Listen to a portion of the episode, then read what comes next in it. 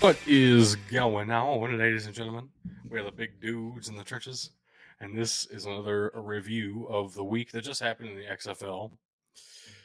Bug and Doug and Tug are all here, all three All at the three same of time us. That's a win. to start the show on time together. This is the first time this has happened in forever. This is great. since since last Monday. Last I know. Thursday. It- well, it's been in last so Thursday. damn long. Well, I wasn't here at the start of last Thursday. Remember? Oh, was that's fair. That's fair. I had Big things going on. moment. I do actually have a joke to start us off because I feel like this is a we need to we need to bring some positive energy to the show. This is this is a fun one. So let's let's start things off right. Uh, what do sprinters say? Uh, what do sprinters eat before they race? I don't know. Nothing. The dad doesn't they, know. I don't. They fast. That was fucking good. That was pretty I fucking approve. good. I approve. Oh man. Well, let's let's Yeah. get into it, folks. Let's get right into it. Hey, listen, this was the uh the first time in what 40, 50 years that we had two 100 yard pro football leagues going head to head. Haven't- sounds crazy to say, but I think it's true. Yeah, the last time was in the 80s when the USFL was decided to play in the fall and go up against the NFL for some reason.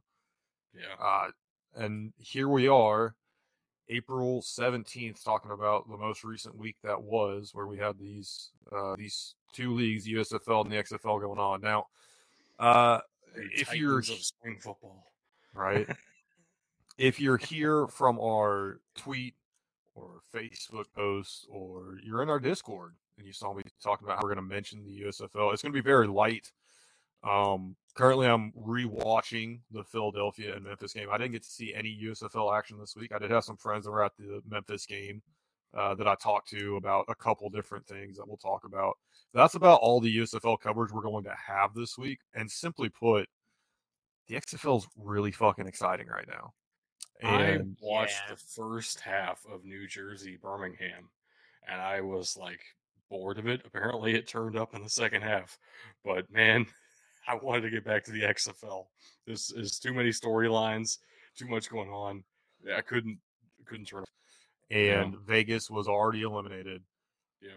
And I was at work, so I missed this one. And because there was really, literally no impact to anything from this game, I didn't go back and rewatch it. But it looks like it was actually a pretty good game. Just looking at the box score and some of the other uh, highlights that I did see from this, Vegas would lose this one 21 to 28 in Houston. But it wasn't for lack of effort, right? They were actually up 12 to 6 at halftime, and then just a strong third quarter by the Roughnecks. They were unable to overcome it and lost by seven at the end there. They did cover, or correction, they did not cover the six and a half point spread. I'm bad at math this weekend. Uh, and the over of 43 and a half hit. Oh yeah, yeah. Okay. I was gonna say they definitely did, but I'm thinking of it the wrong way, so we're both wrong. Yeah, Houston, Anyway. Houston covered the spread. yeah. There you go. Also, it's really wild. I don't know that we've seen this yet in the XFL. Um, Houston had two defensive touchdowns.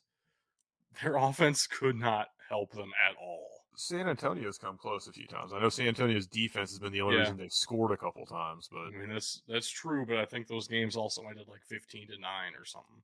So Yeah. it's Wow. they weren't exactly barn burners. this one felt like a close game all throughout, and the defense is the only reason Houston was even close in this game, let alone winning the game. It's kind of crazy.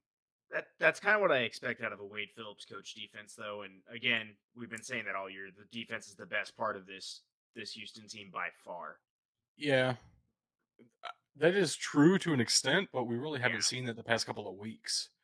So for them to turn it up like this, it is against Vegas, a team that's already been eliminated from the playoffs. Maybe take that into into account as well.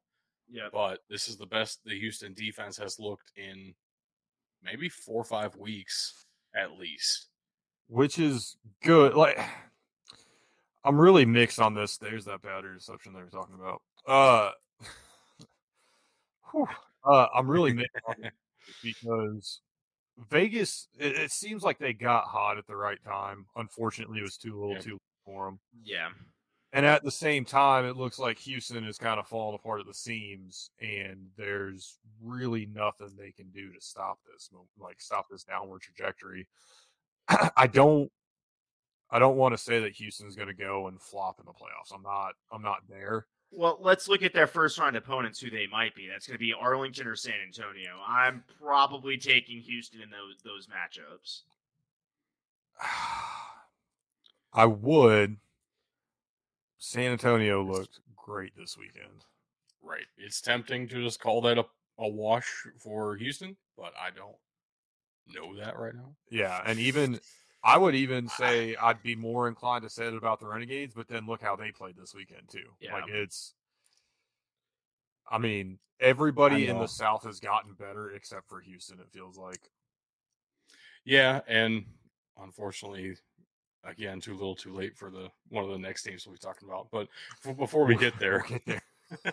let's look at the players of this game because on offense, it still has to be Jalan McClendon. This is, I believe, three straight weeks we've highlighted him as the player of the game for every game that the Vipers happen to be playing. He's just been sensational for them. We all called it insane when they traded Luis Perez. It was the right move. It, and it was a it was a positive move for both teams too. That's what's insane. That's what's most insane to me, honestly. Yeah. Yeah, he did have almost 250 yards, two touchdowns through the air. Only five carries this week, 41 yards off those, though. Uh, he did kind of get like a strip sack fumble happen there, uh, which was returned for a touchdown by our co defensive player of the week, Devontae Beckett. Scored one of the two defensive touchdowns. Also, have to call out Ajene Harris here, who this play is insane. Literally, a wide receiver screen caught it like on the line of scrimmage, basically one yard forward of the line of scrimmage. Harris just comes in from off screen, just says, Nope, that ball's mine now. Takes it out of the receiver's hands just straight up and just runs into the end zone with it. Love that. It was like the funniest thing of all time. Amazing play. So he gets credit with not only the forced fumble, but the fumble recovery and the touchdown. All the same That's play awesome. and they were tied for second in to- total tackles as well on the team, which is just as impressive to be all over the place and be in the right place, the right time to pick up the fumble and score the points that decided this game. That's pretty incredible. Absolutely Harris and wild, Beckett honestly. both deserve defensive player of the game. Crazy. So my question here, like, I understand they traded Luis Perez, and that's a good move, but why did it take them so long to start Jalan McClendon? Like, this isn't the NFL. It's not like you have Aaron Rodgers and you're just going to sit Aaron Rodgers for Jordan Love. You have the ability to move these guys around and see what works for you. I mean, we watched Orlando do it with what three quarterbacks at the beginning of the season. Why They played why three the this week too. Why the slow roll? That's that's really my question. Like, I don't, and we'll never be inside their head. We're never going to see what they see at practice, but So I can It's- tell you what my theory is, but I like ahead, theories. Go ahead. What were you gonna say, Bug? Before I get It's it's a ten week season. I mean, it's true. it's tough because you don't want to yank the plug on somebody. And we saw this. This is what I criticized Orlando for early in the year too, with what they were doing with Paxton Lynch. You don't want to pull the plug so quick that a guy can't ever really settle in. Yeah. And I I would say this about pretty much anybody. With all the discipline problems that they had on the field with the personal fouls and the whole like they couldn't go three plays in a row without getting a penalty, it felt like at points this season. I don't think they should have got they should have pulled the plug on Lynch to begin with. Period. Dot. I get why they wanted to do it. They needed to change something up. They needed to get results. But that I mean that's a whole other discussion. Actually, one I'm going to get into a little bit more in the next game. But when you look at just how short of a season this is, Or I mean, Orlando had one win going into last week and was still very much in the playoff hunt. And if they had won, they would have been this week as well. I mean, It's wild.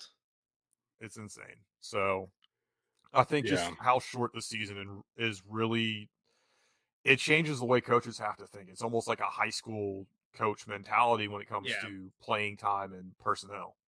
No, that's fair. That's fair. I didn't think about it that way. So my theory is also that they started the season with probably the most established quarterback in any spring league. Luis Perez has been around these spring leagues for a while and seemed like the most legitimate option for the XFL at quarterback out of anybody in this group, even. Ben DiNucci has played a couple of games for the Dallas Cowboys. We had no idea what we were getting with him. AJ McCarron almost got traded for a second round pick to the Browns. That's the Browns' fault. Not, not nobody else nobody else liked him that much. So the Vipers had who they thought was the best quarterback in the league. And to an extent, I started the season agreeing with them. Mm-hmm. And they wanted to establish a solid run game with a traditional offense. Rod Smith fits that kind of a scheme so dang well. Throwing in McClendon, pardon the pun, at quarterback, really does completely change the way your offense works. For him to be your backup quarterback to Luis Perez is really tough because you cannot make that change on a dime like you can with another quarterback who plays Luis Perez's style. So they had to be all in, 100% convinced Perez was not their guy before they made this move in order to rebuild their offense, reshape their offense around Jalan McClendon. Look at this past week. Rod Smith only had four rushing yards this game. Yeah. This is a completely different looking team than they were week one, week two, week three. This is not the same kind of football. It's a it's a new brand of football in Vegas, which has been looking way better. I think it does fit the rest of their personnel better. It was hard to get off of that simply because of how great everyone assumed Luis Perez was going to be. Wow. No, that's fair. That's my theory. I, again, we don't know. We're not inside that room, but that's that's the way I think about it, and I am shocked that it worked out as well as it has for both teams. Because honestly, Arlington has looked a lot better with Luis Perez as well. So maybe There is, maybe maybe both sides were right. but moving on, Yeah. Before we get to Arlington, we have game happen on Saturday. another South Division game going on, and this one Yeah. yet again came down to the very end, and Orlando was right there, had a chance to win it. In a game that San Antonio finally put together a full game. If I remember correctly, this was the first time the over hit in a Brahmas game. It was either the first or the third, and don't ask me why third sticks out in my head. But it was either the first or third time that the over has hit in a Brahmas game. It was just unreal, and we finally got Well, to see if it has hit before, it was because the over was set at like 14. So, Right. So it's to low points. over under. So yeah, I've I haven't seen a 38 and a half over under in the XFL and probably like probably since week two.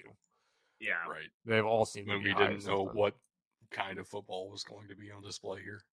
right. So, But near the end of the game again, the Guardians flubbed a comeback. They scored a touchdown, didn't convert the extra point, no big deal. They were only down two. You could have gone for I think they went for two on the tie. They don't get it. And what do they do? Do they go for the fourth and 15? Nope. They kick it. Now, in their defense, it worked for them last week. And the only reason they didn't win that game, they got the stop that they needed. They, I think they actually had more time to get a stop against San Antonio this week. And the only reason when they got the ball back last week that they weren't able to pull it out is because Dormady fumbled it straight to the defense and they took it to the house. This one, it it doesn't make sense because San Antonio was running all over them anyway. So it, it So actually, I didn't count this before, but I kind of want to count this now. One, two, three, four, five, six of the last seven offensive plays in the game were just Jacques Patrick rush up the middle for Yep. like two yards. Literally two yards, two yards, two yards, two yards, 19 yards, minus three yards. It's- Congrats, you got the stop. It was too late. right, exactly. That's kind of what it felt That's like. exactly what happened. That was exactly what happened. It it was just too late. Like just They got- barely too late. They got a third down stop, and when they took him down, there were 32 seconds left, which is negative three on the play clock. Play clock. So that was Yeah. ball game there. It it's just disappointing. I said it early in the game too on Twitter. I can't imagine how good this Orlando team would have been had they not been plagued by penalties early in the season. Yeah. You figure they probably got another two wins and they're still in the playoff conversation this week if that's the case. Yeah. You just can't beat yourself on the field, is what it comes down to. I'm glad they got it figured out, but like you guys are saying, it, it it's too late. And this is this is kind of where I come back to the it's only a 10 week season thing. Like this is it's very tough to overcome deficits like this when you put yourself in a hole that deep that early in the season like they did. Yep. I Now want to go back to something you said earlier, though, where you said this is the Brahmas' most complete game. Mhm. They, I think they figured out three of the four main pieces. Forget special teams; it doesn't count. Pass offense, really doesn't. run offense, both great. The offense looked the best it has ever looked in the Brahmas' existence. The pass defense, sensational. There was only like one passing play that got away from them, and it wasn't even Yep. a touchdown. So it was actually KD Cannon's only catch. So he has an average of 69 yards this game. Nice. But they let up 133 yards to a single running back. That That- cannot work for you. It was Darrington, if- wasn't it? Yes. If you're playing a better offense that can actually change things up and mix things up and not rely so heavily on a single facet of the game, that's going to hurt you still. And I don't know where that came from because the Brahmas really have had a fantastic defense in all areas of the game for every other time we've seen them on the field. So this is a concern. It didn't kill them this time, but it very well could have if the Guardians weren't in their own way, like you would hope a team in the playoffs won't be.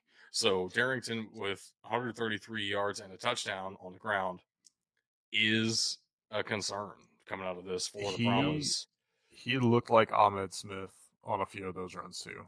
I mean, Yeah. it was there was one or maybe it was the the long pass where the Brahmas frankly just got lucky they were able to run him down. It was Yeah. There were there are some concerns with the defense that has been the highlight of the San Antonio team all season. Yeah. But enough about the game. Let's talk about a couple players in this one. Uh, ice cream. The man we have dubbed Ice Cream, He Cone. deserves it. He absolutely deserves it. 302 yards, one touchdown, 25 of 31, and then two carries for six yards. I mean, the one you would like to see more than one touchdown, but they were running the ball so well. It's understandable. He Yeah. played phenomenally. This was by far his most complete game, and this is what they signed up for when they drafted him. Yep. Yes, absolutely. This is his best game in a very long time. Like, oh man, I'm trying to think back to his days at Wisconsin for a game that looked I- this good from him. The way he think was this would be- Even better than those because even back then they were primarily a running offense. No, he had a couple of good ones. Uh, maybe that's not entirely fair. Yeah, it was more of a running offense still. Not that not that the Brahmas aren't either, though. Usually, Jacques Patrick usually puts together some pretty fantastic games. Uh, they do rely on him quite a bit. I don't know. I'm stalling here. I'm trying to find a comparable game. Actually, so Wisconsin against Central Michigan in 2019. That's what this looks like. That's it's it's been a while. no, that's that's fair. And it, it, it's nice to see, like you said, the Brahmas are typically a running offense. It's nice to see them cut the QB loose and show him or show them what he can do. And when he's putting up numbers like this, it makes you a multifaceted offense, which is going to be a thorn in everyone's side in the in the coming weeks if they can get some help and make the playoffs. And a stand in the pocket passing quarterback really works for this team where it doesn't work for the team we were just talking about, the Vipers. Yep. That it's a completely different style of football. Ice cream can't run. So he he melts when he tries to run. There it is. There it is. Nice. I enjoy that. But he can he can stand in the pocket, frozen on top of the cone. He does it very well. Approved. I like where this is going. Continue. that, that's, that was it. Oh, okay. Uh, but defensive player of the game, I did want to give it to Jordan Williams again. I know this is again like the third or fourth time we've given it to the same player from the same team. Jordan Williams leads the XFL in tackles. He is that. all over the place. There's a lot of dudes on this Brahmas defense that are deserving as well. I mean, we're talking about guys like know. Delonte Scott, Michael Scott. I mean, these this defense is full of absolute dogs out there. You have Michael Scott, you have Prison Mike, you have I mean Dirty Mike and the boys. Dirty Mike and the boys. This this defense is usually very good. For some reason, they weren't that good against the run this week. Even with that, another thing that was crazy to me, actually reviewing the stats for this game, something that you know you can feel when you're watching the game too, but actually checking the stats and confirming this, you don't have that many solo tackles across the entire defense. It is Love- multiple players getting hats on the ball every fucking play. It's pretty outstanding. I, I love seeing eleven hats on the football on defense. That that is one of the greatest things you can see. So I do believe Jordan Williams led the team in solo tackles with three, and he has eleven. Nice. So Nice. it's just yes, there are multiple players on the Brahmas who are worthy of a shout out here. But you know, I think I think Jordan Williams is making a very strong push to be the defensive player of the year in this league. I don't know of another defensive player who has put up this consistent of great performances every week. Like we've had better flashes, but as far as every single week in and out, just being one of the best in the league. This is this is who this guy is. Consistency is key, especially at this level. So the fact that he's getting in there doing it week in, week out stands out over the flashes that you're talking about. I do agree. Moving on to the games on Sunday, though, this one also had playoff implications. Now, with San Antonio winning, Yeah. their hopes were still alive. Going into Sunday, Arlington would have to lose to keep San Antonio's hopes alive, and they did just that, but it wasn't for lack of trying. Now, there's two things to look at here. And the first is, man, what has happened to DC? They cannot finish anybody off. And that is just straight facts. They've had issues with it pretty much since they lost to Orlando. They've just been showing Yeah. chinks in the armor. Yeah. So I don't know if it was that Orlando cracked the code on them or if there's maybe just some confidence issues here. This was in I- front of a sold out crowd at Audi Field, and Arlington, of all teams, took them to overtime. But I really don't think either of those is true. I almost feel like DC is coasting Yep. yeah, to an extent because they Well, they- already clinched home field advantage in the playoffs. they clinched it with this win. Yeah, they took Uh, they They they. did. thought- Well, they clinched it with this win or- before, but they didn't Yeah. clinch. Yeah, Yeah, okay. they clinched. They clinched Fair the home field with this win. But. I, I- I'll also say hats off Mm. to Arlington. Right, they did the things they had to do. They got the touchdown. They got the two point conversion that put it within three, and that meant when they went and for they the fourth and converted to fourth fifteen, and fifteen. all they had to do was get in field goal range. Now Yeah. there was a little bit of a you know a heart stopping moment uh, when DC was returning the ball. I said, "Man, he makes the right cut here. Right. It doesn't matter. It doesn't matter. Arlington did all this stuff. well, then we go into overtime. And like we've done the past couple, or for the other overtime games, and we'll break down every possession here. Arlington. Bad, bad, bad, good, bad. Yep. And it was a high pass to Sal Cannella that had no shot of being caught. Ta'amu throwing into triple coverage. And if that pass Yeah. would have gotten picked off, that Oh would have been two points the other way. And that. Cannella, Oh man, yeah, how brutal would that have been? Cannella then catching the ball, but then having it punched out of his hands in Yep. midair. No Oh. good. Which is it's just a- also crazy to me how Sal Cannella is like the only receiving threat Arlington has. It feels like, and he is a tight end. Mm-hmm. Yeah. It's just that's not normal. No, no, it's not. And then DC doing the little things right at the end of the game, just a simple stick out route, you know, just getting inside the end zone enough. Ta'amu hits Hammond. That's good for the two points. And then Press throws it in the double coverage, and the linebacker drifts from underneath and just swats that ball away like he's spiking it in a beach volleyball game. I gotta say, it is very confusing to me when DC runs stick out, they get two points, and when I run stick out, I get arrested for indecent exposure. God damn it, Doug.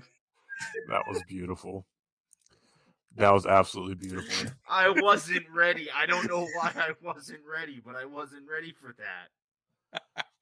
Also So worth pointing me. out. Also worth pointing out, aside from the 11 points that Arlington scored at the end of the game, they scored another six, putting their total at 17 in the fourth quarter. That's 17 point fourth quarter, and they shut out DC for that entire quarter as well. It's a massive fourth quarter. Well, they basically held on to the ball the entire fourth I quarter. mean, yeah, yeah, that's a big part of it too. It was insane. I could not believe they came back. And then overtime was just so bad for both sides. it was this was probably the most depressing overtime of all because it wasn't even it wasn't Yeah. even like it was good defensive plays half of it was the teams beating themselves and that's kind of depressing to see Yeah.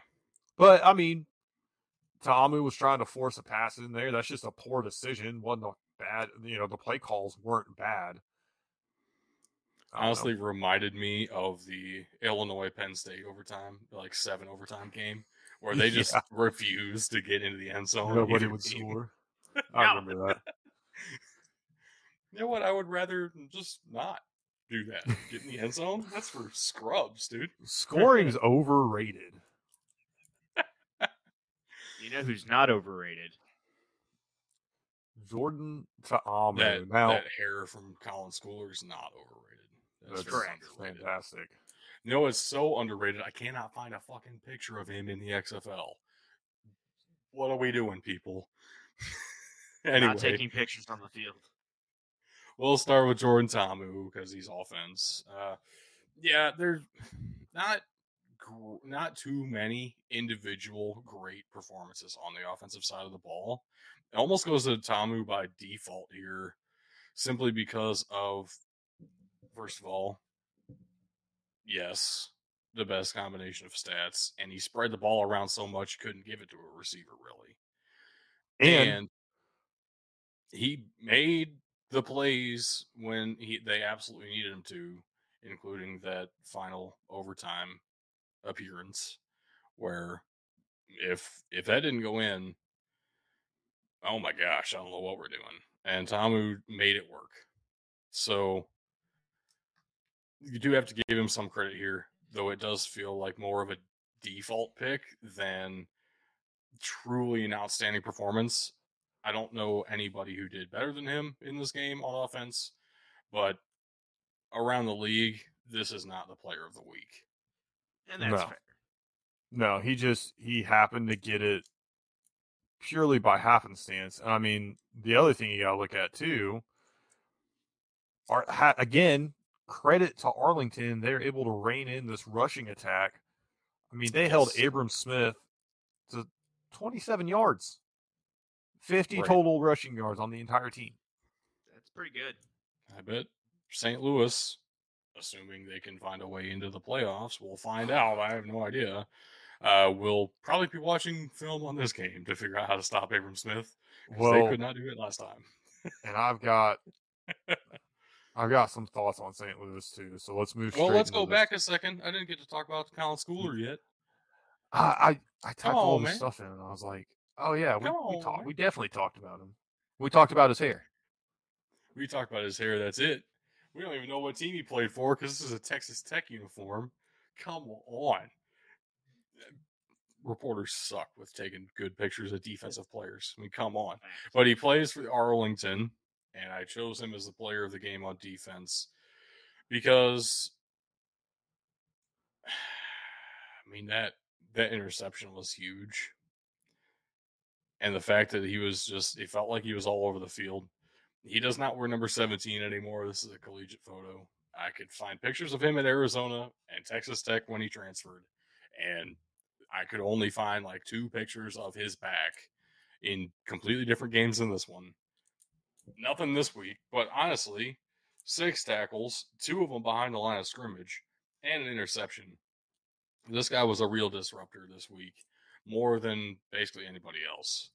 And, you know, you'd think that I would want to give a defensive player of the game to the team who won and the team who stopped the other team four times in overtime. Uh, it was truly a team effort. There was not an individual standout to me.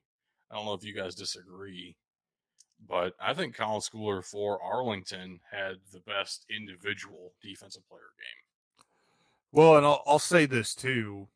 Early in the game, it was very clear and apparent to me that DC is still, the, regardless of the loss to Orlando, the best team in the league, and Arlington is Arlington is light years behind. So, uh, Yeah. again, I this is where we get back to this conversation of what the hell happened, especially in that fourth quarter, that Arlington was able to get all the way back in this one because when DC wants to play, when DC cares, it's not even a fair competition out there. I I think I agree. but we need to see DC start caring again. Yes, And- and that's what's. We'll get there. We'll get to next Yeah. week's games. That's it's going to make uh-huh. next week very fucking interesting. Oh yeah. The I do playoffs. Not- Go Before you get going with this, I will say when we get to it, I have pulled up the tiebreakers for Seattle St. Louis, and my God, this gets interesting. Like just on the tie-breaking scenarios. Especially So- with that last second field goal. Yeah. Uh, I. Let's talk about this game first. All right. Okay. Seattle Yep. versus St. Louis. At halftime, it was 12 9. It was a good Good game. Looking like it's going to go well. St. Louis would score a field goal in the third quarter and then not again for the rest of the game. Seattle wins this one 30 to 12. Now, last week I saw a graphic that said if St. Louis wins two of their next game, like if they win two of the last three games they're in. I don't mm-hmm. know what the tie-breaking scenario is. We can get to I- that here in a little bit. I have it for you. I will read it out to you, especially if they both win, is where it gets interesting. I'm sure. Obviously, Yeah. Well, they're both If sitting they at six and three. yeah, I guess if they both lost, it'd be interesting too. But So the reason that's important is the point differential in this game because that actually factors in. Uh, Oh, it has to. yeah. hundred percent does. okay. Anyway, so again, back to this game real quick. It is thirty to twelve. St. Louis was not out of it until about five minutes in the fourth quarter, though. Left in the fourth quarter. This is a two possession game. In the XFL, 18 points is two possessions. Possessions. they have done it before where they score late and they score quickly late. I truly believe St. Louis was going to come back at some point. And Well, and Seattle that's- shut them down. That's the other thing. They did. They almost had it. DiNucci throws a pick in the end zone. Now, why St. Louis decided to run this out, they only got to the 10 yard line. So they're starting field position, they're backed up. And why that if you ju- if you take a knee there, you go out to the 20. Why they decided to run it out, I don't know. And I don't I don't want to say that that's what caused all the problems. It didn't help certainly. But then on the ensuing play, Yeah. AJ McCarron hits his receiver, Darrius Shepherd, across the middle, and the ball goes flying out of his hands straight up in the air and is picked off. I don't want this. Hit him. anymore. Hit him in the worst place possible. The hands. The hands. If you've if you've heard me complain about the Battlehawks offense, it has been the inability for their oh, receivers to catch balls with their hands. It All is of them. Unfucking believable. And then Yeah. Ben DiNucci had an absolute man run. I thought he killed the fucking defender, by the way, because he runs in, trucks. The safety was kind of coming at a weird angle, so he caught him with his shoulder against his ear. It was very awkward, and by no means was he trying to hurt him. It, but the guy just didn't move. I was like, he's either knocked out, dead, or concussed really bad, and just doesn't like doesn't want to move, or he's fucking embarrassed. That was probably part of it too. I. Yeah. yeah. That's- that's he part of it. got He got lit up. destroyed by Ben DiNucci. And then coming out for the two point conversion, Ben DiNucci waved at the fans saying, Bye bye, it's over. We got this. Ooh. It was a man's touchdown, and it was Ben DiNucci is going to win MVP of this league, I have a feeling. And that will probably be a highlight that they show when they're giving him the award. Did you hear the quote when he was walking into the locker room at halftime? Uh uh He shouted out to the fans, "Y'all paid all this money to watch your team suck." God, Dude, and that's What That's an another thing. This was this was the worst attendance for a St. Louis game all season, Is- with this much on the fucking line. Man, Is this a rivalry in the making? I mean, Very St. well Louis and be. Seattle being a rivalry would be fucking weird. But I mean, It- St. It Louis would. and DC being a rivalry is fucking weird too. I mean, Yeah. geographically, Seattle and literally anybody else in this league would be weird. Literally anybody in the North being a rival with anybody else in the North geographically doesn't make sense. because Vegas should be in the South, and half these teams should be in the South. Yeah, it would make more sense to do East West. I can, yeah, These are divided. Yeah, North South doesn't exactly work, but it's You know. Texas and Florida versus the rest of the other, you know, the rest of the Yeah. league. One other thing that I've noticed too, and this is this was frustrating, you know, watching uh watching Smith just destroy everybody. Or destroy St. Louis when we went to the game. But I noticed it this week as well. If you get past that second level in the middle of the field, you just have to outrun the secondary nobody is covering the middle of that field. I have no clue what they're doing out there, but it's the same way on passes. If there is a Yeah. deep pass o- over the middle, you're probably going to complete it. And I am surprised we didn't see more of that from Seattle this week. I mean, we saw a bunch of it with Jahcour Pearson. Yeah, and we'll we'll talk a little bit about that here in a minute too. The bug is still it's still coming. The final score here was thirty to twelve, with Seattle covering three. They were a three and a half point underdog coming into this one. The under hits at forty six, and oh by the way, going back a little bit, the Brahmas covered a two point spread, literally I- two. So with this betting, apparently they give it to them instead oh, of just being a push. should be a push. Yeah, that's weird. Yeah, I, I don't. That granted, this is what the announcers have been saying, and as much as they talk about it, I hope they're right. I Uh, I kind of don't believe him because you know how pissed the under guys would be, or the guys who bet the spread. That would raise a lot of issues. That should be a push, which should. is also why you should be doing half point spreads. yeah, and then uh, Arlington covered the spread. They were ten point underdogs, and the over hit in that one as well. It was at forty three, which again, I, I don't get why we're not getting half Right. points here. But Yeah, I'm not a betting expert, and uh, I can't even I can't even bet in my state. This is dumb. I don't even play a betting expert on TV. I am so unqualified. Let's go to our players of the game. As mentioned, Ben DiNucci. He's probably winning MVP of the league this year, and for good reason. Yeah. Amazingly, surprisingly, not the leading rusher on this team for the first time in a while. Only 38 yards for him. TJ Hammonds had 59. Ooh. Ooh. But uh now Ben DiNucci is has looked very good in this league. That honestly like one bad throw. Yeah, that one It was the interception. that almost cost them the game. Right. The, the issue this could pose for Seattle is how long does he stay down in the XFL? You know it's going to get mid-season. Quarterback's going to go down, and some team's going to need a a backup quarterback, and they're going to come knocking. Well, with the way the league is set up, I don't think that matters. I think AJ McCarron is going to be able to go back to being Yep. a bench depth guy for the Bengals. I think is who he was who he was with last. I don't know if that's who he's still with. Luis Perez. with a while ago. I don't think it Yeah. was most recently. Luis Perez will likely be a depth guy on some team in the league. The XFL is the one that has the, The uh, agreement NFL with- alumni yeah, agreement with the with the NFL. So that's and fair. They put their season in a strategic place where the season can be over, the playoffs are over, and guys can report to camp in the NFL if That's they get true. called. yeah, so That's fair. That's fair. it, it could go either way. Everybody's seen Ben DiNucci in the NFL though, so I Right. I'm he curious wasn't to terrible. He wasn't no, good. he wasn't. Dak Prescott's not good, so I mean,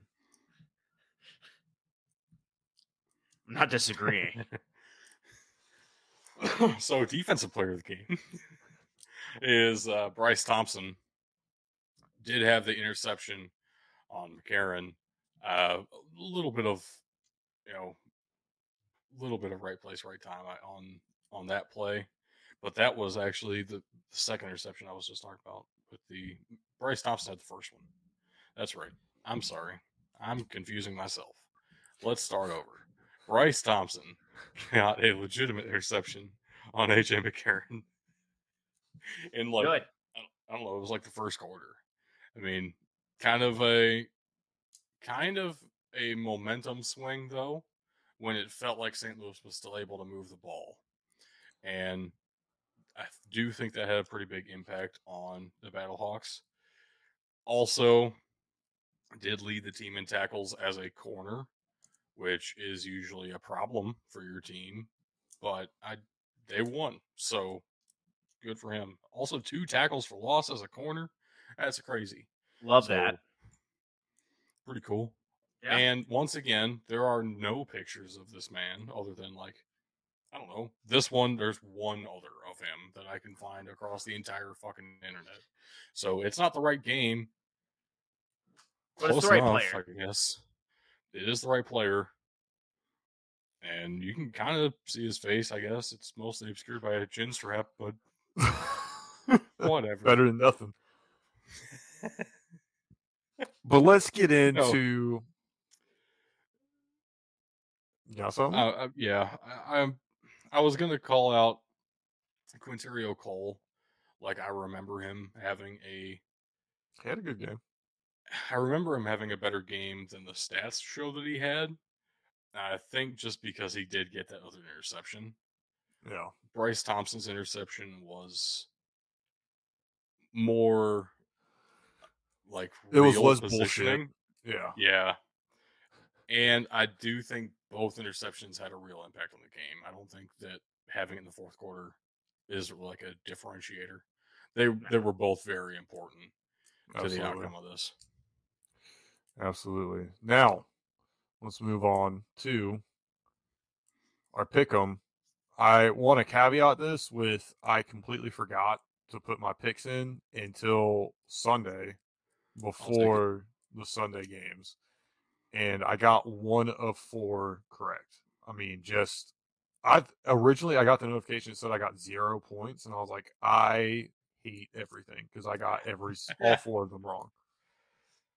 No, I am legitimate, legitimately glad that you missed half of this week because you would have gotten four out of those other four correct, and you would have bet all your points on those first four, put your parlay as those first four, and you'd be ahead by three thousand. That's how this fucking works, man. I'm terrified of you coming up and winning this. If I hit the parlay this week, y'all, I win. I mean, that's how it is. Yes, Yes. yes.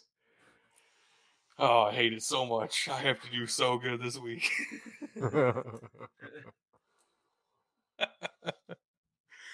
no, it was uh it was my best week in a long time. Um I am surprised, honestly, but that's how that's how this goes. We're all over the place. Dug is sitting at 2250 with 480 this week. Tug is sitting at 1780 with 190 this week. And then I'm sitting all alone at the bottom, 1230 and 70 points this week, like I already mentioned. Let's uh let's move on to more fun things to talk about, shall we?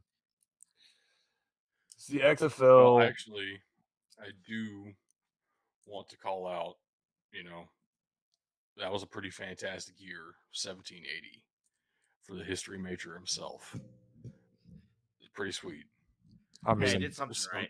Some really good Revolutionary War stuff happened.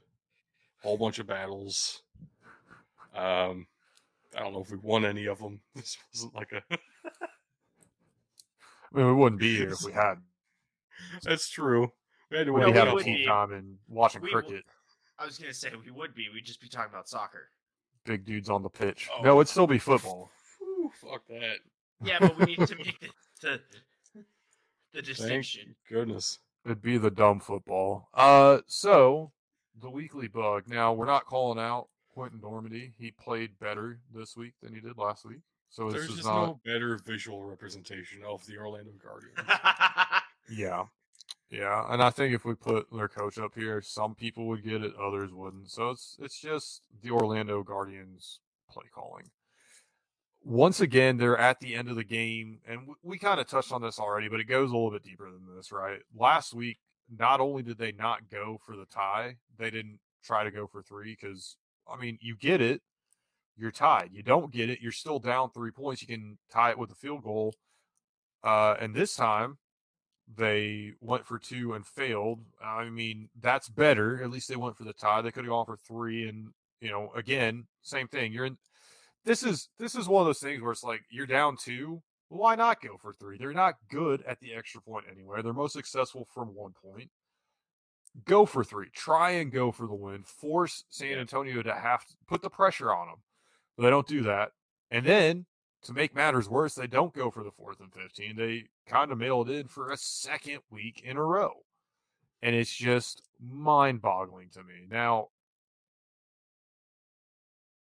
I can then this week. Yeah, yeah, yeah. This is this is uh, this is kind of the second layer of why this team is bad. But you could never have fucking figured this out because they were so fucking undisciplined to start the year. It, it was atrocious. Yep. It's just it's sad too because we are starting to see just how talented this team really is Yep. and we've we've been robbed of it. Uh, the ugly. We have a picture here, but I'm gonna talk about the other thing that I have listed in the ugly that we don't really have a picture for, and that's just lazy tackling. I saw this most notably in the Battlehawks game, but I also saw it in every game this week, where it would just be a lazy attempt to wrap up the ball carrier, and the next thing you know, they're falling down, they're on the ground, and guys running free, getting extra free yards, and then guys Yeah. are trying to just shoulder check him down. Be like, if if he couldn't wrap him up because he left his feet to try and wrap him up, what makes you think that a shoulder check is going to get him to the ground? And it's just Right. disgusting, absolutely disgusting to watch, and it it led to a lot of points being scored. It's it's it's gross. The next thing, and this one has me pretty hot. All right. The XFL jerseys, the replica game jerseys, first of all, came out the after the games last week, before the games this week. They came about midweek. If you can't see the price in this picture, it's $189.99. to make matters worse, they only have the option of the 23 blank jersey, so no name on it, just the, you know, the XFL 23, or a 54 as we have here with D Johnson for Dwayne the Rock Johnson. Those are your only two options, only for the home team or only, you know, only the home jerseys. That's it. And you have it's the same thing for every single team. That is absolutely fucking ridiculous. For reference, the USFL, which by the way, if we did a if we were gonna do a bug for the USFL this week, I would probably just kick it off by saying USFL merch is pretty fucking awful. Because it's not great. It's not the worst out there, but when you compare it to the XFL, it is bad. It's bad compared to the XFL. Except for the jersey price points. For an adult replica jersey for the USFL, and their only option is the 23 makes sense. It's it's kind of what these leagues have done in the past. Nine, 89.99, 20 bucks or 90 bucks, sorry. 20 bucks would be awesome though, right? Right. Hey Tug, do you still have it up? How much is a NFL replica jersey right now? The NFL replica jersey, I think Dug said you could get a you um, can get a standard jersey for $130.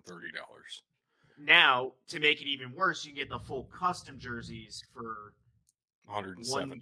yeah, 170. And a fact that you guys are leaving out and that I left out as well is that the NFL jerseys will have the Nike logo on. It'll be official Nike apparel. Right. I will caveat this with the Battlehawks hat that I bought, that I have, does not look identical to the pictures online.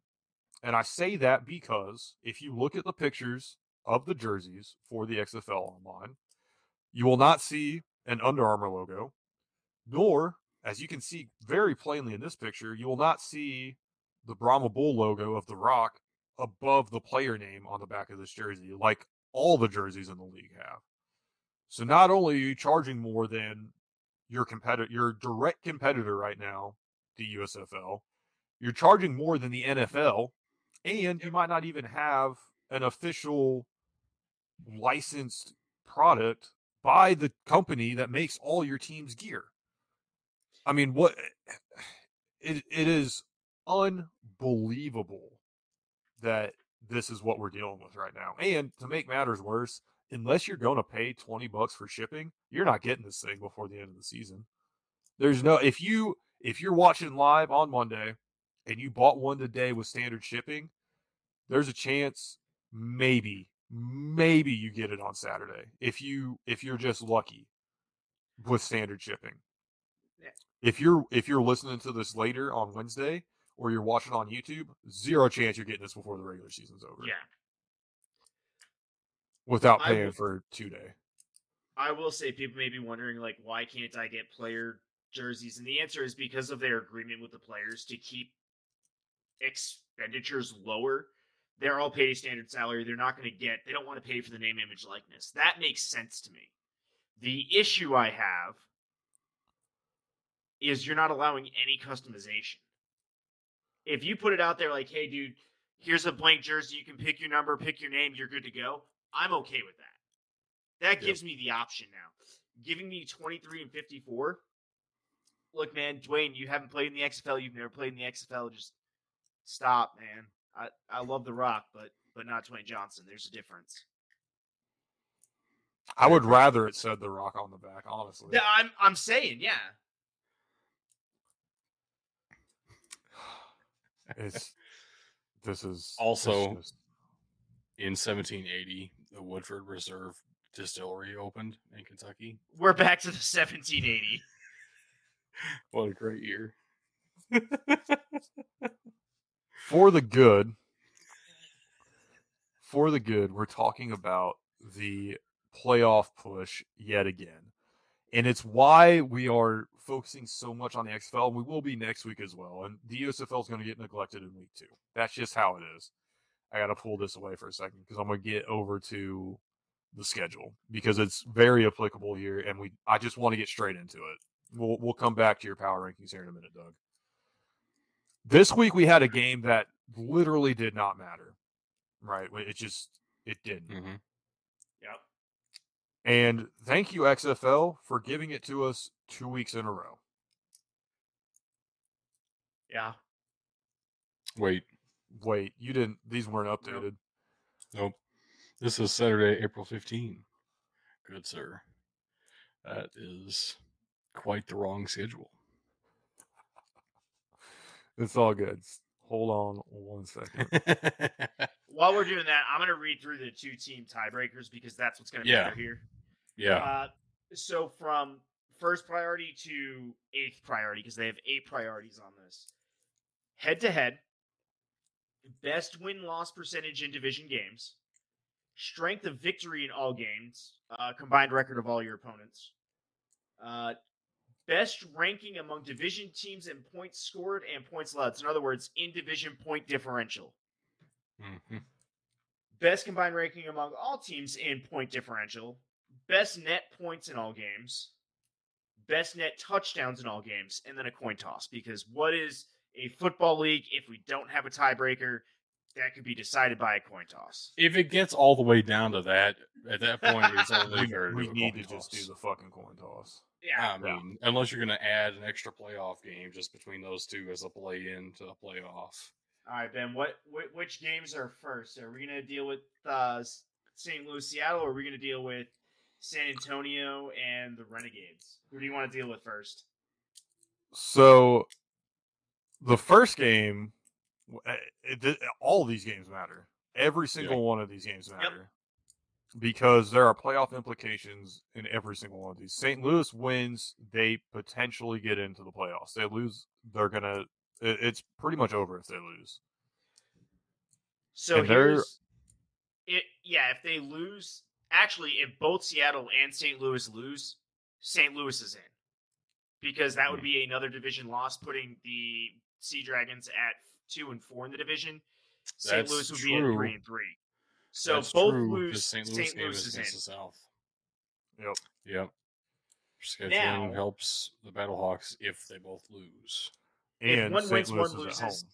Yeah, if one wins, one loses, the winner goes Obviously, in. the winner. Right. Yeah. Right. Now the real fun one is St. Louis needs to score 19 more points than Saint, uh, Seattle scores against Vegas if they both win. So remember Ooh. when I said that 18 point differential was key into this game? Last week it would have been a one point differential. They need to score one more point. You need to score almost Mm. three touchdowns more than Seattle this week. Granted, it's against the Guardians, but St. Right. Louis also drew the Vipers. This can go either direction. Like this is Yeah. I, I Yeah, don't know who to put money on for for who I'd rather get. It, it really looks 50-50 at this point to me. And the problem is too, they're both playing teams that could just get super fucking hot and Yep. pull the victory out. These are not easy games for either of these teams by any stretch of the imagination. No, it's still professional football. I'll throw out here, I think the team with playoff hopes that has the easiest game this week is Arlington hosting Houston. Like we talked about, it seems like even though Houston was able to win this week or this past week, that they have just been on a downward trend lately and not one that they necessarily want to be on. And they have to go to Arlington. Well, I guess nobody's really traveling. This is where the league's, you know, centered at, right? But they have to go to Arlington to play this one, and maybe the Renegades fans will show out and surprise us all and help propel them to a win. Now, if Arlington wins, they're in. However, if San Antonio pulls out the upset against DC in San Antonio, which would be the second home win for the Brahmas this year, this was their first home win this past weekend. But if they're able to pull this out, it will all come down to the Renegades game. If they if the Renegades win, they're in, regardless of what happened on Saturday. If San Antonio wins and Arlington loses, the Brahmas are in, and they will travel to Houston in two weeks. Not that quite clean cut. It definitely is. I'm I'm looking at the actual full time. definitely is. All right. That is literally what they talked about all weekend. Like I said, I'm just looking at the XFL News Hub with the actual clinching scenarios. Now it's not as complicated as the other one, as St. Louis and uh, Seattle. Let's see. Oh, come on. Why don't you show me division records on here? Why is the website so bad? yeah. What are you looking for, Bug? Just vibing up there? He's ca- he's counting the schedule. I mean, it looks pretty clean cut to me. Arlington only beat San Antonio by two, and San Antonio beat Arlington by uh six. That's what I was looking for. Yeah, but that at some point It that I- doesn't go into to a couple levels. yeah that doesn't get get to to the head to head because they they split the season series right. Mm-hmm. So head to head's no factor now. It comes back down to the who can score more points against their opponent. I Which just don't have the actual probably favor- Arlington, let's be real. because again, this gets interesting because Arlington, ah, Is know. playing Arlington hasn't or- been good at offense either. Sa- sorry, San Antonio's playing cross division, which makes this interesting. This is where I almost Yeah. wish the XFL did something like the NFL does, where the first and last week are division games for everybody. It doesn't quite work that way in the NFL, but generally speaking, they most of the games are. But division record, the Renegades are sitting at three and three. The Brahmas are sitting, or three and two. I'm sorry for the Renegades. The Brahmas are currently sitting at three and three. So if the Renegades lose, that puts them at four and six. Brahmas win, that puts them at four and six. So we're starting to get into point differentials, which is Yeah. Which does Yeah, favor the underst- Brahmas at this point.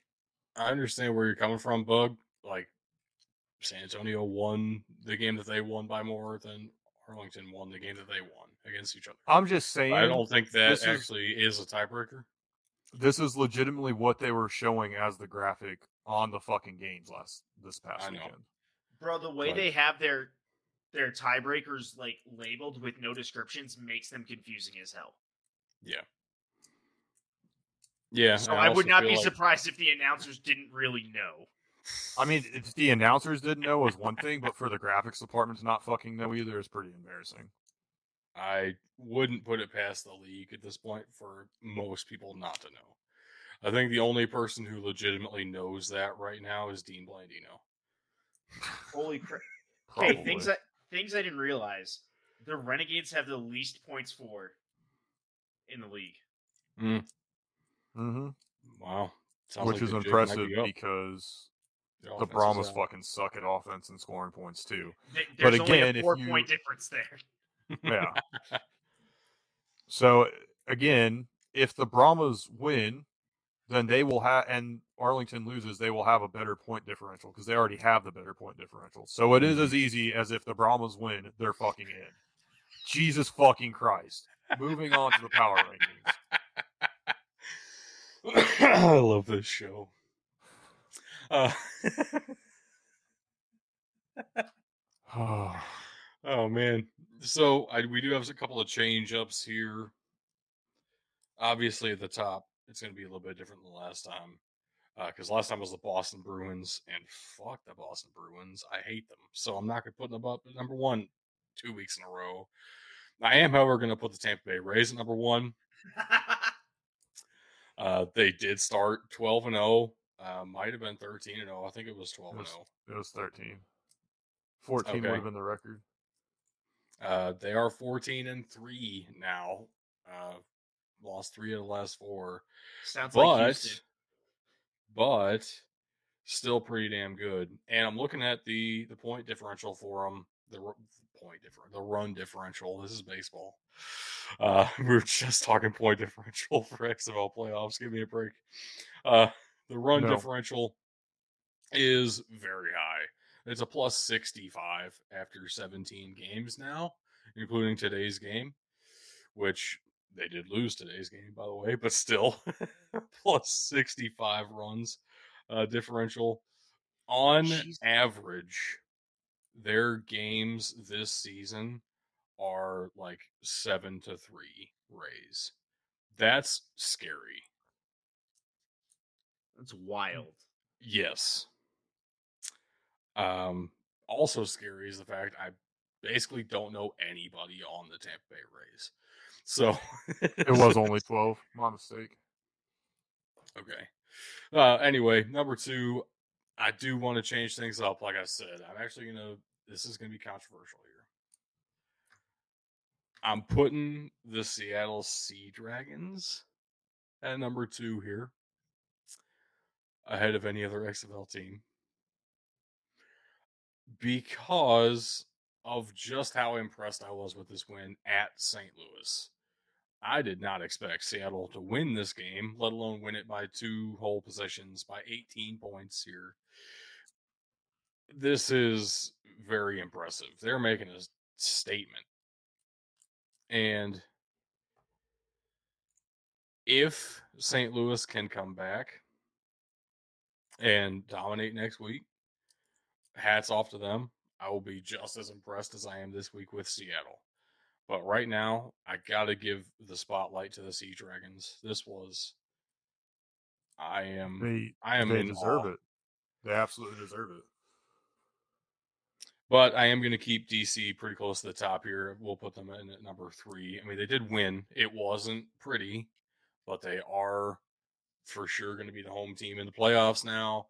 Like DC has a couple of issues, but I really do think once they put it all together and play a complete game, And we know they can. So, right, we've seen it a couple of times already this year, and they were unbeatable. So, it's they're still Until- a very good team. Until they played Orlando. They played a pretty fucking complete game in that one. And Orlando just said, Nope, we, we want to win one this year. I know. Just one. So crazy. So crazy. I do want to keep St. Louis near the top. I still do believe them to be one of the best teams in this league, even though they did just drop by 18 points to Seattle. Again, wild. That's why Seattle jumped a couple of spots here. Uh, still props to St. Louis. They're still in the hunt for the playoffs. I still believe they, I personally believe they will make it. Uh, but I, again, I don't know that for sure. Uh, I I kind of am betting on Vegas pulling off the upset, and for St. Louis to find a find a way to win against I- Orlando. I would not be surprised if we saw at least two, if not three upsets this week, honestly. Uh, yeah, yeah. That would be very fun. I know you keep saying that Houston's on the decline and they keep sliding. They did win. I mean, they don't look awful. Uh, I, I am beating the- them. I'm beating them up a little more than they deserve. I'll, I'll, I'll agree with that 100. percent So I throw them, I throw Houston in behind the three teams in the North. That's yes, I do wish we would have Seattle, St. Louis, and DC all in the playoffs instead of only two of those guys. Yep. But uh no, Houston, Houston is the best team in the South by far, and yeah, they they have their own issues. Brandon Silvers isn't the answer. But I don't think anybody really expected Brandon Silvers to be the answer. This so it's is okay. this is the problem with Brandon Silvers is he's he's a fine quarterback, and I would not mind him as a backup. Yeah, He is not built in for the a full XFL. season. I wouldn't mind him as a backup in the XFL. That's, that's He's he's not built for a full Silvers. season. Oh, I'll say this too before we continue on. If the playoffs were Seattle, DC, St. Louis, and Houston, I think everybody would be happy. Yep. Be- and everybody loves an underdog story. So I don't think people are going to complain too much. You know, no matter who we get, Arlington. Arlington's going to look like they fall into the playoffs rather than earn it, whereas San Antonio is absolutely going to earn it. But the thing about it too is, th- I only know of one league where they don't have even representation in the playoffs, and it's indoor lacrosse, the NLL, and they do something fucking weird. I I'm not saying the XFL should, but man, it feels like they should because the talent disparity is that large. It feels like this is definitely the top four, and there is definitely a bottom four. I don't care what you want your playoff scenarios to look like and have your divisions and whatnot. Give me the best four teams in the playoffs, please. It is depressing Ah. that one of these teams is going to be on the outside looking in. Yep. But that does take us to that bottom four, which for me does still start with Vegas. I really love this team and the way they've been playing the past couple of weeks. I know they lost again. They only have two wins on the season. They lost by a touchdown to the Houston Roughnecks, who needed two defensive touchdowns in order to win this game. One thing you can always say about turnovers turnovers are a lot more luck than skill in football. Let's be real. The fact that they got two defensive touchdowns in this game off of two fumble sixes. Uh, I don't even know if you can call the one a fumble six. It was like a Skip never score. touched the ground. It was uh rip it out of the guy's hand and just This is mine now. beast and feast your way into the end zone. Uh, that that's not normal. I really like the way Vegas plays with Jalan McClendon. I want to keep him at the top of the bottom four here. But of course, we do have to give some props to the team that's probably going to be in the playoffs out of this group in Arlington. Uh, they are playing a lot better than they used to. Good. And the next team in the power rankings is Also playing a lot better than they used to. Yes. Also, definitely playing better than they used to. I truly, right now, cannot decide if I like Arlington or San Antonio better. I have Arlington ahead right now because I had them ahead last week. That's literally the only reason. I it didn't really depends on the week for both of these teams. That's true. That's true. This week looked pretty good for both of them. I know Arlington lost in overtime, but man, that's the best team in the league, uh, according to record, at least. So, you know, got to give Arlington some props. And unfortunately, Orlando is coming in at number nine here. I will say that is an improvement. They're not number 10 this week out of eight, uh, but they are number nine out of eight. And, and uh, they just cannot stop themselves from fucking themselves in their own asses. That's that's the God damn. That is They they all they had to do was win. If they would have won out, could you imagine? How easy would it be to love this fucking team, man? I know. And they've had every they've had opportunities in these past two games and have not fucking gotten the job done, and it is pathetic. I hate it for them. I really do. Damn. I'm just I'm still That- shocked at the comment. That does mean there is somebody I think is worse than the Orlando Guardians, though. Uh, I do want to give them some credit. I do firmly believe the Orlando Guardians would beat the Oakland Athletics in a game of football. I think they'd beat them in a game of baseball too. I Let's was be gonna fucking say real. they didn't beat him in baseball. I would also true. argue that I think Orlando has better home attendance than the Oakland Athletics. It's fucking close. did you see? This is the reason I want to put the A's up here, and the reason I also put the Rays up here because we're going to keep the Major League Baseball theme. But uh, the Oakland Athletics fan base has started to gather support for a reverse boycott, where they're going to sell out a whole bunch of games in a row here to prove that it's not the fans' problem. Like it's not a problem with the fan base. There are A's fucking fans Billy in the area, Yeah. but the owners just refuse to do anything to support this team, and the Yeah. fans are fed up, and they don't want them to move.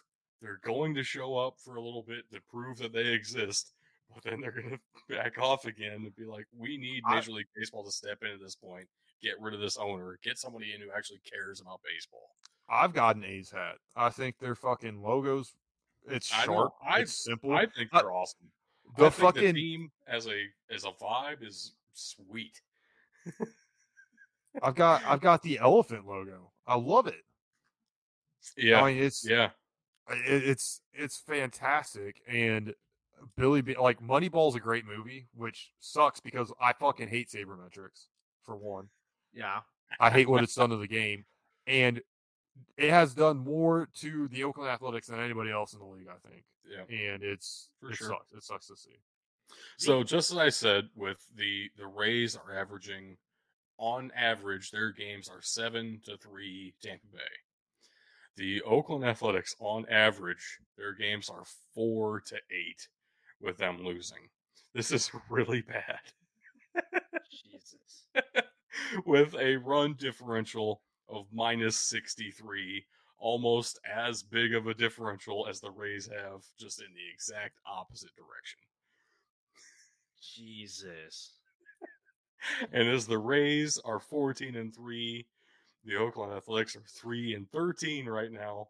We will see what happens with when they wrap up their 17th game. I'm expecting the exact opposite there as well. This is the tale of two baseballs. With a bunch of XFL in the middle. Yes. Yeah. Yes. But What- What a wild sport baseball is. I also Well, wild hate the sport- pitch clock. Get out of here with that bullshit. Anyway, we, we can talk we can talk later. There's more football that's going on. I know. I've, like I said, I've been trying to watch some of this this uh this Memphis game here so I could talk a little bit more with my own personal thoughts as well here. And that it not just because it's the first game, because I care legitimately about the Showboats here, but the Showboats would lose this game 23 to 27 against the Philadelphia Stars, shifting gears completely to the USFL. And uh, currently, I'm watching it. It looks like we're about to get to halftime, and it's 20 to 10. Now, Philadelphia had the best red zone offense last year, as it Mhm. was. And it's looked like so far they picked up right where they left off. Obviously, they only scored seven points in the second half. And Memphis fucking turns it on because they score 13 in the second half. It just was too little too late. Now, some of the things my buddies brought up was that Brady White, that interception was ugly, and it fucking was. He threw across the field, and it wasn't even like he was remotely close to hitting the receiver that was over there. He just thought, oh, this is an open area. I'll throw it there. This cornerback safety comes down, picks it off, gets a nice little return. That should have been a scoring drive, and that's awesome. That's a block kick to end the half. 50 yard field goal attempt gets stuffed. That's beautiful. You love to see it. You know what's even uglier to me though is the fact that USFL allows Brady White to get in his hover round and hop onto the field somehow at 114 years old and try to lead this team. The only person. So, I'm gonna ignore you. That field, that interception was ugly. The first touchdown looked great, and then it just kind of looked like he- was still selling into the game, not quite settled into the game. Chad Kelly looked fucking horrendous out there too. Uh, he did. He made some dumb plays. Uh, and they ended up having to kick a field goal. That's how we're sitting at, at 10 to 20. And it looks like Chad Kelly's going to finish out the half as well. Brady White would come back in and throw another touchdown later in the game. And everybody I talked to has said he looked significantly better uh, in the second half after after he it looked like he got banged up on one play earlier as well. Overall, Memphis is kind of doing the same thing with the stadium that I've seen them do in the past. I don't remember the first XFL what the the fan experience was like, but I know when the AAF was there, they put the party decks out behind the the south end zone, I believe, which makes sense. I mean, make it an experience, make it something better than just sitting in the south end zone. What I don't like is they have a shit ton of tarps, which makes sense for games that the Houston Gamblers are the, are the home team where they're not playing Memphis. Nobody, I, I, I'm not even going to watch it. I don't want to turn it on and see how empty it is, but I imagine it's probably about like all the games were that didn't feature Birmingham last year. Makes sense. Why are they on there taking up half of the seating for home games featuring the showboats? That's just that's a bad look. I'll I'll add this too though before I move on and blast through these last three games. Football in Memphis has always been kind of a fickle thing. So it makes sense that maybe you want to do this that's going to look good. And then you add to it that the USFL has said from the beginning that they are a made for TV football brand, not a attendance brand. I mean, look at the ticket policies they had last year and I believe have continued you if you're under like 15, you fucking get in for free. I know that's what it was last year in Birmingham. I'd have to look at it this year and see if it's the same. Ticket prices are super affordable, mostly general admission tickets. Again, this is all old information, could be different this year. But this league is all about access. This league is all about getting people to the game, getting people to see the game. I some of it grinds my gears, some of it I'm not a huge fan of, but at the same time, hey, to each their own. What I will say is, I really want you and me to go to a Memphis Showboats game, and I will I be your 14 year old son. I don't know if you'll pass, but we're worth a shot. It is definitely worth a shot. And then they, they see you double fisting in the stands later and arrest me. Or just make you pay the fifteen dollars to get in. Yeah. right. I I, might be bought able to that get in hooked. beer. I'm holding Dad's beer for him. Moving on. Uh, this game took place in Birmingham. The Stallions won 27 to 10 over the New Jersey Generals, who, if I remember correctly, won the whole damn thing last year. Yes, they Uh, I- did. I think Birmingham was a little upset about that. What do you think? Just yeah, a I hair. think so. I watched the first half of this game, and it really wasn't that good. Like I, I turned it off. I got bored of it. Um, I think the second half was a lot more interesting, apparently, based on the final score. Unfortunately, I didn't see that.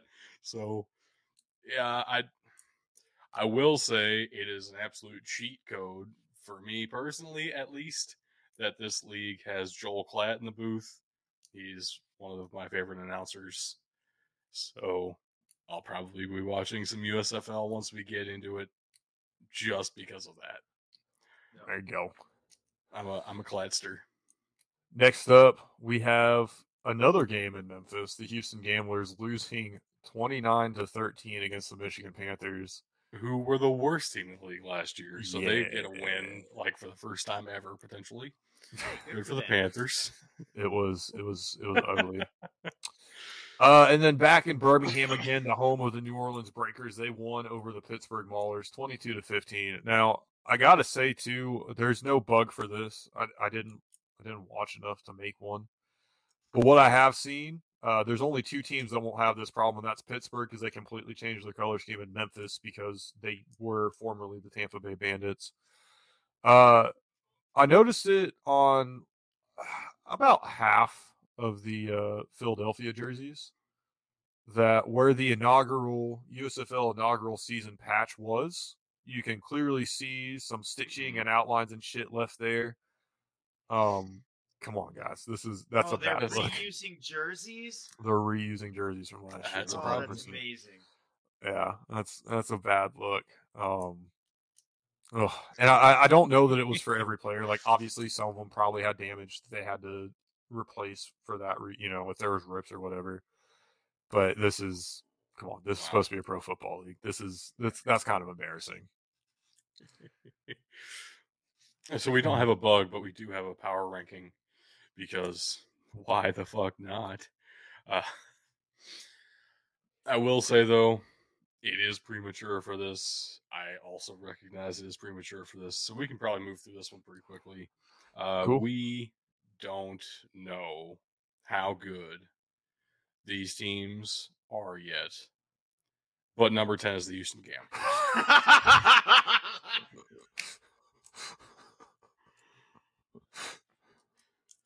That's all I got to say about that. you, you gotta you gotta pick it up there, Houston. Uh, Let's let's try something here. Let's let's maybe potentially play football when we go out It- to play uh, to you know a football stadium with football gear on and there's footballs around. Try playing some football. What's going to be interesting, and what I what I'm most curious about, why they didn't just do this this season or this week, is beyond me. But they are having two games on Saturday in Birmingham. Houston will In- first take on the New Orleans Breakers in the afternoon, and then in the evening, primetime slot on Fox, Memphis will take on Birmingham in another battle of 0 1 versus 1 1. And team, you know, two teams that call Memphis home will be taking on two teams that call Birmingham home. Uh, speaking of which, the Gamblers Breakers game will be shown on USA. So, how I'm going to rewatch this if I don't catch it live is a question I have no idea how to answer yet. Hopefully USA is owned by NBC. It should be on the cock. I that does not guarantee anything at all. I'm just I'm telling you, man. Doesn't, I'm- I'm- but it, it's that's the place to look. If Fingers look. crossed. yeah. I'm, Yeah. I'm I'm treating this like I would treat the Olympics. Now the idea is not quite the same, but the the logic flows the same. Of you can watch rewatch everything on the Peacock On the cock. on the Fingers cock. crossed. Let me pull it up.